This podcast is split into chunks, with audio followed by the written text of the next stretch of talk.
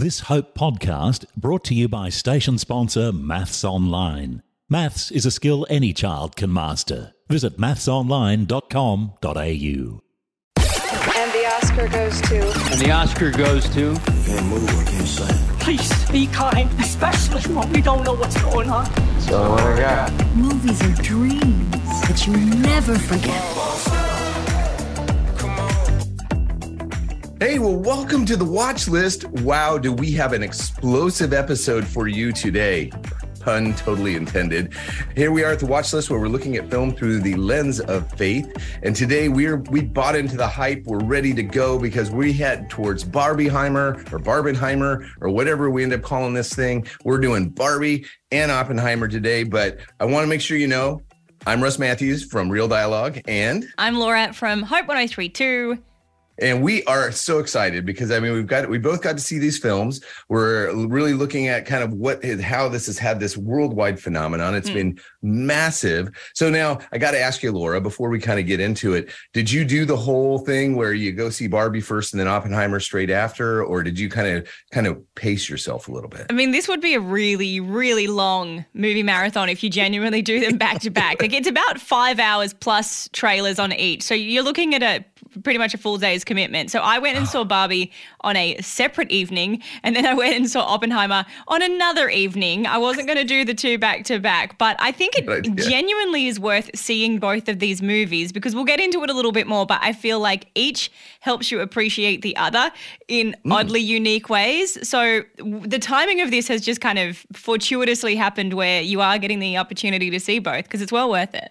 Oh, yeah, yeah, I, I definitely think so. And I think oh, I think it's going to be – well, what's fascinating is that they really sit on opposite ends of the spectrum as far as the type of films that they are. Yep. But I, I look forward to kind of looking at it. But when, when we get started right into it, I'm going to have you go through, kind of tell us a little bit about Barbie. We might as well start with Pink and all of the things that come with Barbie Land. Yeah, it is the right one to see first. If you're going to do both, you want to start with Barbie because it's a much Probably. better headspace to begin this marathon with. But it is the story of the famous doll, of course. I feel like there has been so much press coverage about this. If you've not heard about it, if you're not kind of across it, I'd be surprised. And heads up as well, before we dive totally into this episode, there's absolutely going to be spoilers of Barbie. There's absolutely going to be spoilers of Oppenheimer, because you cannot review these movies properly without really going into them completely.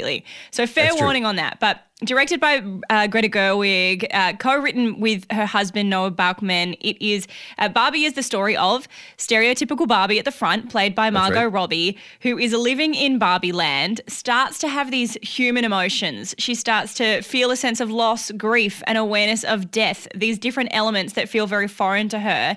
And so when she goes to talk to Weird Barbie, who's played by Kate McKinnon, Weird Barbie says, you know what you've got to do to work out why this is happening and what's going on is enter into the real real world so you can see the connection between the human that is playing with you as a doll and why you're starting to now feel these very human things. So off right. stereotypical Barbie goes into the real world to get a grasp of why her Barbie Land world is starting to feel a little bit less than perfect day in, day out. And as you will have seen in the trailers, you don't just have Margot Robbie as Barbie in this. You've got multiple different kinds of Barbies, multiple different kinds of Ken, although Ryan Gosling's is the best one, of course. Uh, so they have kind of broadened the idea of who and what Barbie can be and can do. Right, exactly. There you go. That's a pretty good setup. I think you did pretty good without spoiling it too much as far as what that goes. So now, so do you think though with all, I mean, because it, it, I haven't seen a movie hyped like this in so long. Mm. Did it live up to it for you? Well, we have really different opinions about this movie already, I know. Because for me, I when I see a film hyped like this, I already think this is going to be terrible, because as as someone who's gone to a bunch of different screenings over the years, like right. here's a little inside story for you, ladies and gentlemen. When you go to a screening, normally you mm. might get a nice free popcorn, you might get a drink of water, love that. If you go to a screening and they give you popcorn and canapes and maybe a glass of wine, some champagne, like you know that movie's not going to be great. Like, it's not going to be great. It's just it's just like a lesson you've learned. The more they hype That's it right. up, the more free stuff they give you, it's probably not going to be fantastic. And so when I saw the amount of press that Barbie was getting and how immersive their marketing has been, from candles to shirts to fossil wallets inspired by Barbie, I've seen that this week.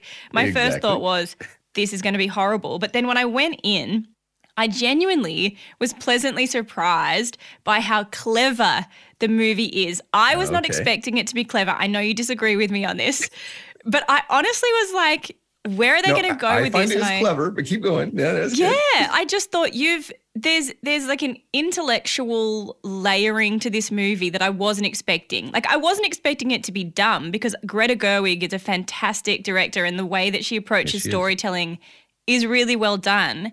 But I just was not expecting them to have as many layers in the thinking behind what they've done with this story as they did. But give me right. your give me your face value, because there's so much more to say about this movie, but what were your first impressions? Oh, yeah. Okay. No, I I mean, you're setting me up like I'm going to come. I hated this movie. I didn't hate the movie because the thing is, I do. I really appreciate Greta Gerwig. I loved Little Women. I thought it was a great film. And I know, but also I know her and Noah are satirists. So I went in knowing that this was going to be a send-up of what we understand about Barbie. And also what surprised me was how much they did a send-up of Mattel, who who actually, you know, releases Barbie and all that sort of thing. The only thing that really kind of got me, I mean, there's a, there's a few other nuances that we can discuss as we kind of go through this whole thing. But um, the thing that my initial reaction, because I kept sitting there going, what's going on? Why am I just really uncomfortable with this film? Not just because I don't want to be a Ken, but um, as based on the film. It's really, I don't feel like this is for the target audience. With all the hype that they were doing, all the things that they were trying to do, even getting moms and daughters to go out and see this film together. This is a film for older, um, not not just, I mean, more a more mature audience. It's not for your seven-year-old little girl who's going to be walking in with her favorite Barbie doll and looking forward to kind of see this. And so Um, because I have th- three daughters and a son, but three daughters who kind of look like Barbie. They have long blonde hair. They, you know, they got them as gifts. And so they, we can appreciate what Barbie kind of brought into our household. And so to think that you would take your little daughter to go see this movie, I don't think it's right, because the film, as you said, it has layers. It's very mature. It's de- doing dealing with some deep existential elements. I mean, I got to tell you, the America Ferrera character is has to be hands down one of my favorite characters in the, all of the film. Even though I thought Margot Robbie did a really good job in her role. Um, I'm sorry, none of the Kens did anything for me, but we can talk about that in a little bit. Not that, but here, okay. But before we kind of c- continue on, though. I will have to openly admit it to you, and we'll have to say I am not the target audience for this film. And so I wasn't expecting that. I wasn't mm. expecting for this to be a five star for me.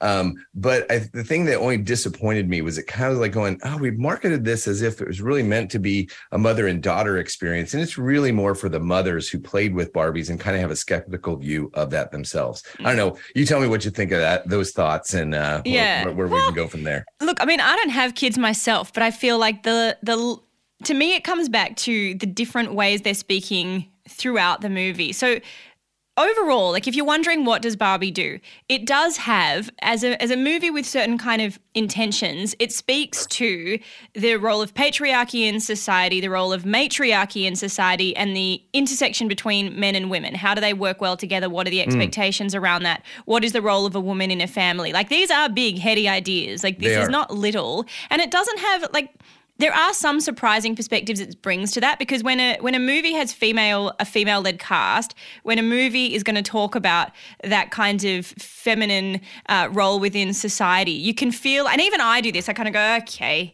where's this going to go? Like what what's it going to tell me I'm meant to look like as a woman? Like even even as a woman who's happy to be a woman, there are certain sort of stereotypical ways of putting that message on screen that I can feel uneasy about. Like I don't want to back what they are doing with what they think it looks looks like to be a strong, confident woman in the world, right? So I was curious to know what they were going to do with that. And from the level of someone who is a child watching this, I think what a kid would take away from Barbie is that women, girls, even the Kens to a degree, you can be you can be what you want to be. And I don't mean that in that generic we have no basis for identity type way that that can sound, like the live your right. own idea type conversation. It's sure. more that if you have an idea of what you want to achieve, if you have a certain sense of who you feel you are, in the word we might use called to be, what arena you feel like you want to go into, you can do that. Like there's a from a, a kid's perspective, I think they'll get the message that if there's an idea of what you want to do in the in life, you can go after it. Like that's the the encouragement and the level that I think this movie will meet kids at. But then for the mums watching it, or even the women with our children who are a little bit older that watch this, I think sure. what we hear is a way more nuanced discussion about the messages women receive about who and what they are and aren't supposed to be, like the complexity and the contradictory versions of what that should be. Like America Ferrera's character you mentioned, she's kind of the epicenter of that. Like whether you're experiencing anxiety, whether you've got an identity crisis of you as you've transitioned through the different phases of your life, like she kind of represent, represents the everyday woman in this right. Barbie world. I wouldn't say that it's not appropriate for kids, because it does stick to its P G rating in terms of the superficial viewing of this movie is very P G. But if you're an, an older woman, uh, like essentially an adult watching this movie, you're going to see through it at another level that is a bit more mature and a bit deeper. Right. Okay. Yeah. No. I and I, def- I definitely give you that. I I I I I won't agree with you. I don't. I don't necessarily think that little girls will really appreciate it. I mean, I think mm. that Melissa would walk out going, what was that about? That wasn't a, a Barbie adventure. That yeah, was yeah. like something weird. Um, but, but, you know, it's pretty. I mean, it's definitely pretty and beautiful. yeah. And it has all these different elements. I, I guess, because probably the other part is, and again, this is saying it from a position of, uh, this is not me as far as a target audience. Mm. This, this, there wasn't very many positive views of men in, in any way. And so it was kind of like, uh, Ken was uh, set up as adult. He left as adult at the end.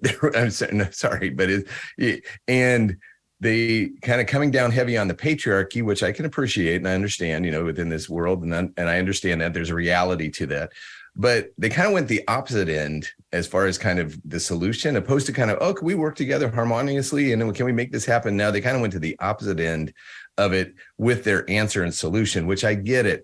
It's a satire. They're meant to kind of be making fun, taking it to the extremes. They're meant to show men in their extreme, women in their extreme. And I totally get that. So I'm not, not missing the nuance of that element, but I would probably say that for, I'm not saying that this is much for little kids, but also I'm not too sure too many men are going to go, oh yeah, maybe educating ourselves. Honestly, the speech that America Ferrera did right in the middle of the film, if that didn't get everybody's attention and go, exactly, kind of understanding, you know, I don't know if you really could fully understand the female mind if you aren't a woman yourself. Um, but it really opened up the doors to understanding that so much of it, some of it is society, but so much too is within the kind of how the inner speak of, of women. I think that was an educational piece that I could say I really took as a man, but I'm not sure too many men are going to go, yeah. No, but I, I will admit to, Ken has never been the model of male representation. No, maybe not. But like, it's interesting. It's interesting just how many varying perspectives there are on this movie. Like, I don't know that I've seen such a uh, like a film that really divides the audience so yeah. distinctly, and not just between men and women at all. No. Like, I know, I do know guys that have loved it. I know women that have not enjoyed it. Like, it's a movie that is so subjective in how you're going to interpret it. Because when I say that saw the way that the Kens were represented, yeah, there's a comedic, like one of my favorite scenes is when, when Ryan Gosling's Ken is like, I'm going to take you out and play guitar at you and serenade you. And then there's this whole scene with all the different Kens trying to woo the Barbies with their guitar skills. And it's just, it's hilarious.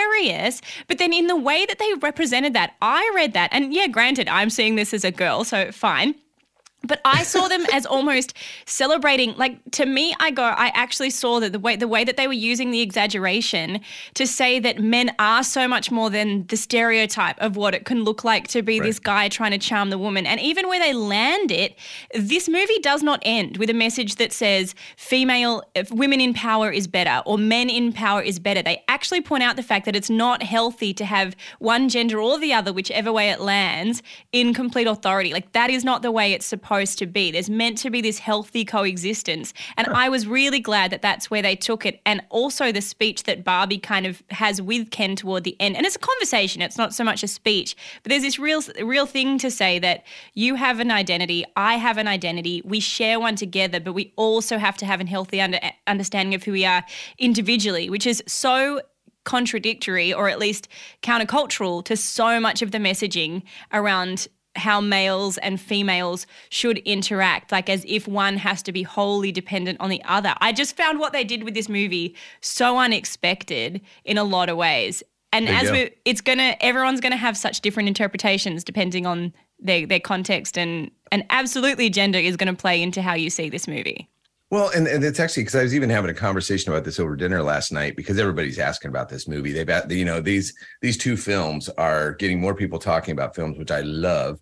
And probably what you and I would both say here at the Watch List is, I w- I'm not going to be the type of person who goes, don't go see this movie, or I'm anti this movie or anything. Because honestly, I love this discussion, because actually it gives me, because you're educating me, because I'm going, wow, I did not see that in this film. But also I'm I'm using a different set of eyes as I'm mm. kind of going through it, and what I can appreciate about a film and all that. So that's, I, I do appreciate that about this discussion.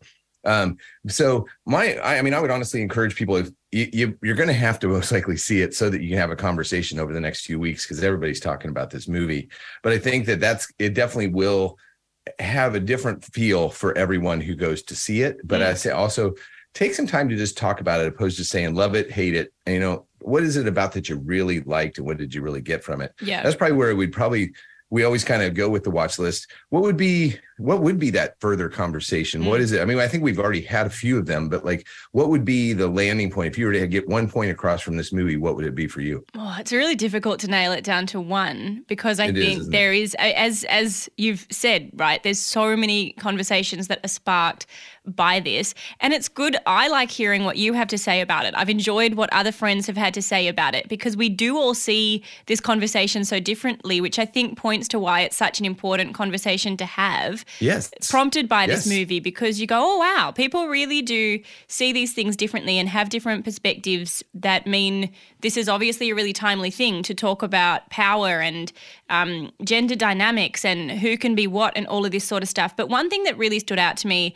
is even just the interpretation of behavior that can differ between men and women. And I have heard one person make the criticism of this movie that they didn't like how much it it kind of, it doesn't pit men and women against each other, but it is a really central idea that there is male and female. And so you, can, yeah. you kind of go, yeah, you're you're putting two very distinct groups of people in in sort of not opposition to each other, because there isn't necessarily a fight, but you're you go, oh, yeah, you are saying you have a very particular kind of life, we have a very particular kind of life. But I think, it, I guess, to come back to your question, if there's one thing to take away from this, I think it's that it just gives you, while not a complete picture of women's experience in the world, it certainly gives you space to think about how women experience life. And yes, it's narrowed down largely to American women, because this is an That's American right. movie. It's the real world that it takes you into is America, L A. That's, That's what right. it says the world looks like, which is obviously not the right. world that so many women live in. But there's a scene on Venice Beach, the one where um, Margot Robbie and Ryan Gosling are in the the famous roller skates, the day glow roller skates that we've seen them in, where That's right.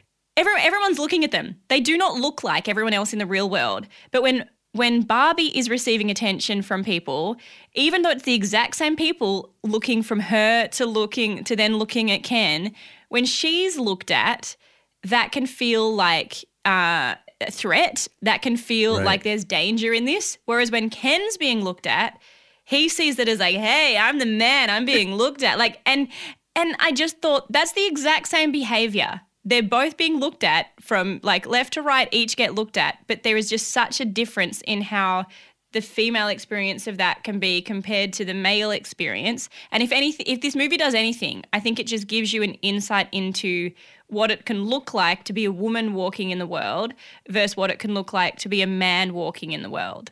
That's actually a really good perspective. I didn't even think about that, that scene and how that it did, because it went It was from going from Barbie Land, her utopia, to the real world. You know, it completely shifted as far as how people looked at her and, and their treatment of her. So I, I can totally appreciate that. What would your one that, takeaway be? Oh, you know, like you said, there are so many. Depends on kind of the audience. But I, I would probably have to say, I think one of the things, even taking it back, even to kind of a biblical framework, that God really had a plan when he created men and women. And we have roles, we have but we're meant to work together. And it, we're, we were designed to come together and really kind of work to make it a better world or care for the world that we're in. And so it, what you see in a film like this is that it does kind of pushes you to the to the extremes on the opposite ends as far as where we sit, but yet we're really meant to be working together in a cohesive um, atmosphere. And so I think that that's one of the, the things that always kind of stands out for me, especially when you put it, like we say, we're putting it through a biblical lens, mm. is that the world, even the world's solution, that's why it was probably wasn't that satisfying for me at the end. The world's solution wasn't satisfying opposed to looking at what God's solution. And he had it really from all the way from the beginning of time, all the way through um, his story. And so I think that that's, that really stood out for me. And when I talk with people about it, if I take something away, not only the fact that I did get to see probably definitely a woman's world of the view, and I can really appreciate that, even though I have a wife and three daughters, you know, and granddaughters. But I think that it really helped to educate me that way. But I think, too, is really kind of seeing a film like this through a biblical lens really kind of helped me. Isn't it interesting that you see it that way? Because when I earlier said I don't always love these these movies that kind of get put in the feminist box, it's because I don't personally think, while I absolutely support women being in a variety of roles and having greater voice in society one hundred percent, I don't think you should have women completely in power, but I also don't think you should have men completely in power. Like I right. see that there is a healthy dynamic to yeah. work toward where we and everyone else in society work collectively in a healthy, cohesive manner. So the way I saw this movie take that message, because I always go in going, where are they going to take this? Because if this just ends as like girls who run the world girls, that's going to bug me so much. Like that's going to really annoy me. But I don't think they landed like that. I thought they actually did so land with a much healthier, not entirely biblical, but I did think they kind of took it that way where they said it's not meant to be you or me, it's meant to be us, and we each have to have an understanding of who we are individually for that joint experience to be healthy and well. Like we, it's just so, and it's so interesting it to me how you can completely see this movie in such different ways. So there's going to be great discussion once you watch oh. this movie if you haven't already. And, and, and that's where we'd say we definitely, I, I mean, I don't know, you put, I, it sounds like you definitely put this on your watch list. Uh-huh, yeah. And I would put it on my watch list because I think it's worth, it's worth watching this movie for yourself so you have your own interpretation of it, and because there's such interesting discussions that can come from it. And also just as a movie, like it is just fun. Like you laugh. Right. I laughed a lot in this movie. So don't think that you're going to be going into this pink wonderland of heady thinking. It's it's it's it's actually just a really fun, ridiculous movie, as well as being something that kind of, without necessarily doing it totally at, you know, the front, it makes you think more deeply than you realize or thought you were going to when you first went in. Well, I would I would say you can put it on the watch list because, for those very reasons, to have that conversation, be able to have that discussion, have your own opinion. I, I do kind of tire of people watching somebody on YouTube. Funny enough that we're doing it. That's kind of ironic, I know. But that, and then they don't go because of that, opposed to going and just having your own opinion. Yeah. Now, I will have to admit, I don't want to watch this movie again myself. See, I'm going to watch it again because I feel like there's going to be more in it that I didn't catch the first time. But definitely, right. like for those of you watching, comment in the yes, comment please, section please, on please this do. Because what we've seen in it may be completely different to what you've seen in it. Tell us, because I'd be curious to know how how everyone else has interpreted this movie. Me too. Oh, well, and then, well, that's actually why I really enjoy this this aspect of the watch list. So we come from different perspectives. We have different life. You know, we're in that different place, and so we can probably enjoy or Or maybe not enjoy films for different reasons, but we can have that discussion. So, ta- so, so this, take so. us into uh, to Oppenheimer then, Russ. Set this one up because go. if you're going to do the yeah, it's it's been like a sh- it's a sharp left turn into World War Two now with Cillian Murphy leading the charge, and Christopher Nolan directing this too, of course, behind The Dark Knight, Interstellar, like all the things. Uh, what what uh, what was your kind of well before we go into your takeaway? Set up the story for those who don't know.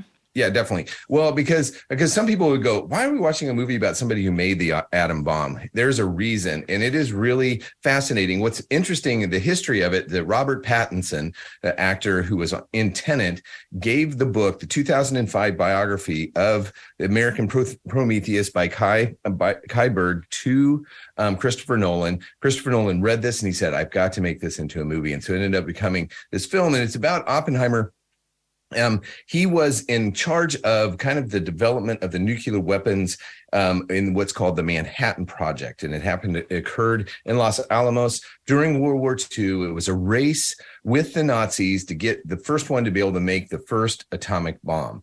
And the thing was, is that these were the best minds of the world at the time, and they brilliant people brought together by the military, funded by the military, to be able to go through and put together not only the atom bomb, but there was also a nuclear bomb that was actually being um, kind of designed at the exact same time in the same place. And but it shows not just the making of it and also the detrimental impact that it had, but also shows you that brilliant people Um, could still not know what they are really doing and really releasing on the world the mm. atomic age in a way. And that's what I re- really want to value before we kind of get into it, was that it not just showed the making of it and also the impact of it, but then also what happened afterwards for him to all of a sudden, as a scientist, as someone who wanted to further advance science in the world, would actually be the one that unleashed death on the world mm. and also took us into this age that we still live in, where we're really the fear of atomic atomic bombs and nuclear bombs falling on us all the time. And so, but then on top of it, it has an amazing cast, and it is three hours long. But yeah. I'm going to probably have to say to you that you almost need every single minute to really get the full story. Mm. So anyway, that's kind of my, that would be my kind of my setup. As yeah. It were. And, and not a minute of it is wasted, because when no. I, when I saw that this was three hours long, I honestly, I thought, I don't want to do this. I don't want to, I don't want to go in. Yes, it's Christopher Nolan. Yes, right. It's a really interesting look at a very significant time in history. But I thought, I don't – who makes these movies? I always think if you're making a three-hour movie, that is not for the audience who has stuff to do, right. lives to live. That is because of the the director and the creative team behind these movies' desire to make something. Like that is that's right. for them. But I will say, in sitting there for the full three hours – you're right. They needed they needed all of it. They don't waste it, and it doesn't feel like it drags on, for one, because there's just so much richness in the story, but also because they have this kind of constant rumbling going, you know, in, yeah. the, in the sound of it all. And not, not like soundtrack. It's this monotone thing oh. through it, but the soundtrack really helps this oh. movie carry on in a way that doesn't make you go, oh, come on now, I need to like get moving, so... Oh, yeah. Oh, well, see, that's that's the thing I love about Christopher Nolan, in that um, you really can't really put his films into categories because they're mm. so different. I mean, like you mentioned, Dark Knight at one end, you've got Memento, you've got Inception, but then you have a movie like this, is this biopic that's incredible, epic, and then these great cast members. I mean, every single person lifted their game, even if they were only in the film for maybe two to five minutes, mm. they still...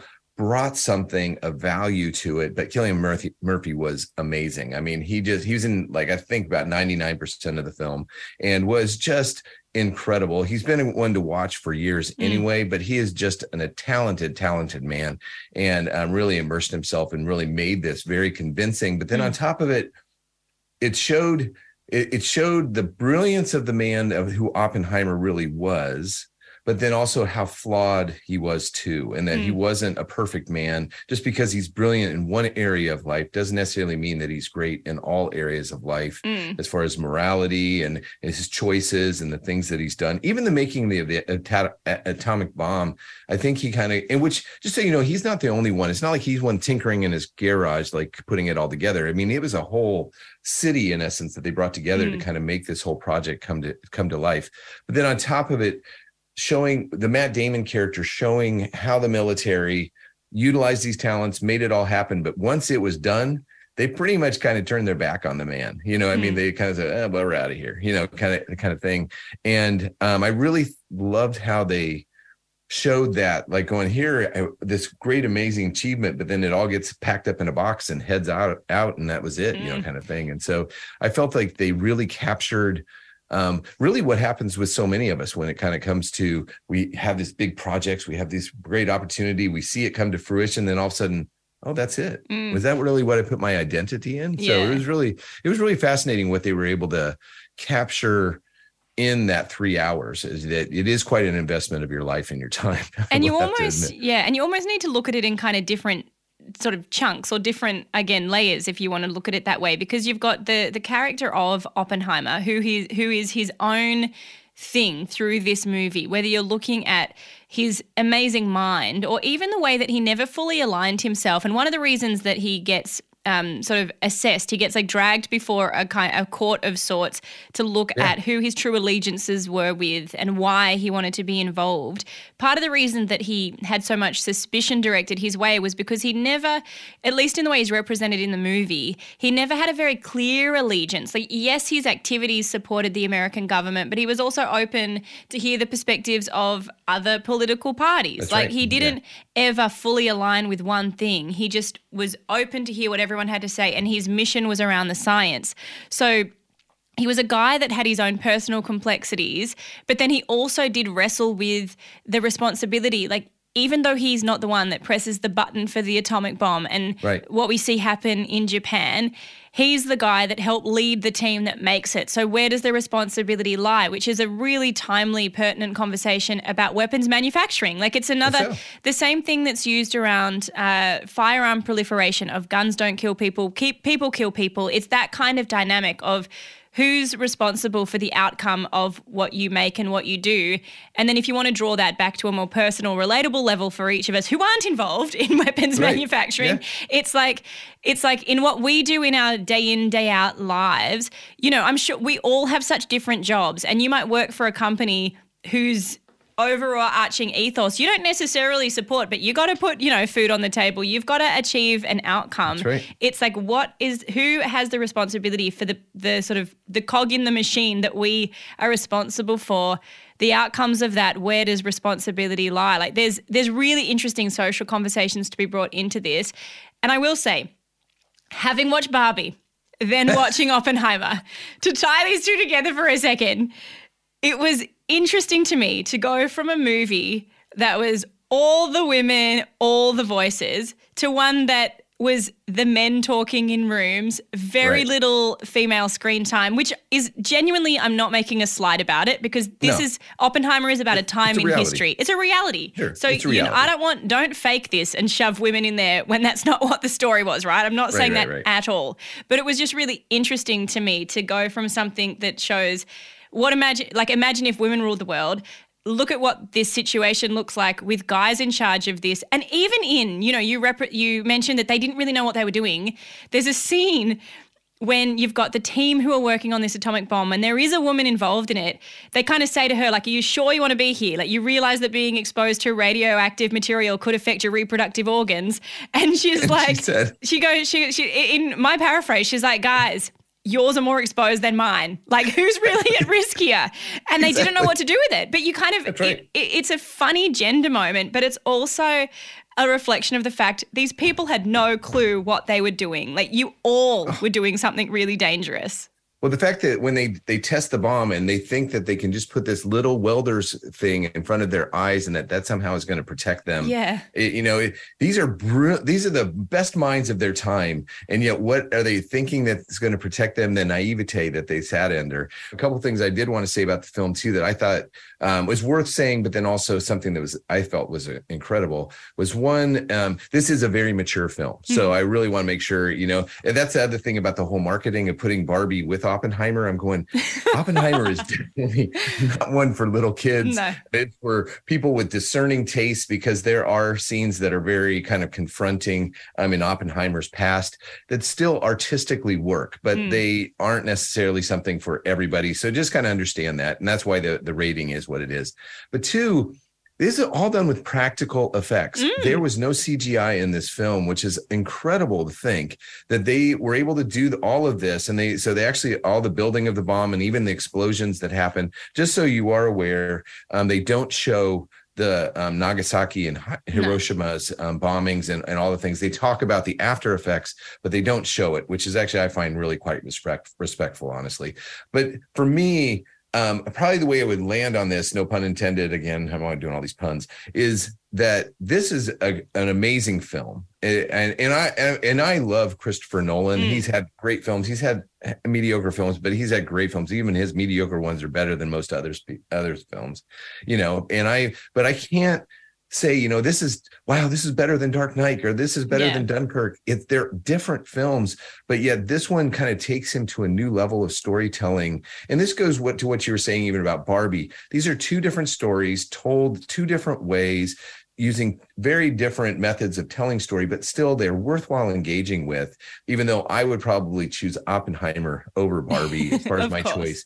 But I'll be honest with you, I don't know if I'm going to sit through three hours again either. So, yeah. you know, as far as this one too, that, that, that'd be a hard one to be able to say, I'm going to go, woo, I'm going to commit this much time to it, you know. But maybe not twice. It would be on my watch list. No, it would be, it would, would be on my watch list, Oppenheimer, for sure. And I think it's a study in filmmaking. Like, but the thing is, weirdly, Like they've become, in marketing, they've become tied together because they're two of the biggest movies to be released this year, and they're wanting to drive support for cinema. So I don't think it was intentional. It kind of just fell together and became this thing. And now two movies are being talked about that maybe wouldn't have been, they wouldn't, no. there wouldn't have been enough brain space for both of them if this didn't happen. Like one would have completely overwhelmed the other. And That's right. truth be told, it probably would have been Barbie, because the press and the coverage and the marketing immersion for that is so much more thorough. But Oppenheimer is such a valuable movie in what it brings to social conversation. Barbie is as well. And then Oppenheimer also has this dynamic of genuine skill in filmmaking. And the, as you mentioned, no C G I. It was, there was an Aussie guy involved in actually bringing all of that to life. That's right. And it just is, is stunning. Like you have to see it on the big screen if you can. And oh. I, I recommend yes. that for both of them, but especially Oppenheimer. Like, spend the you extra bit of cash if you can. Go see it on the big screen and enjoy it.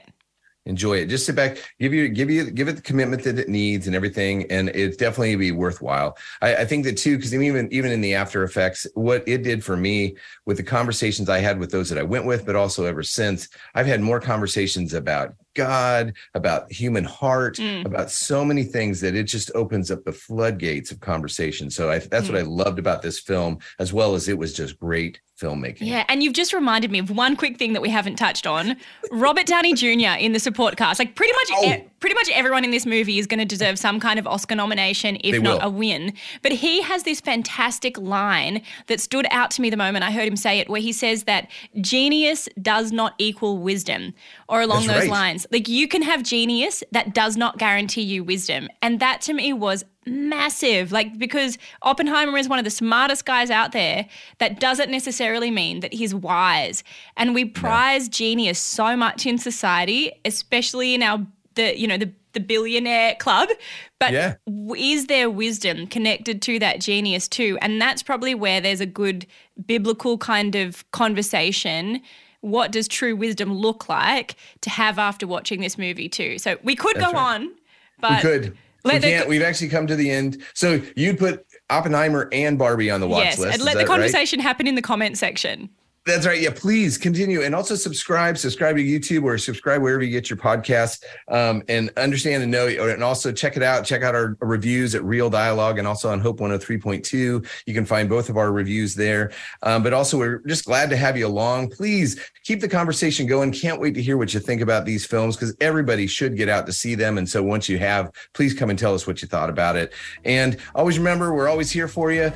When you're always out there grabbing the popcorn, taking a seat, seeing your movie, put it through the lens of faith. Hopefully we'll see you next time on The Watch List. Watch.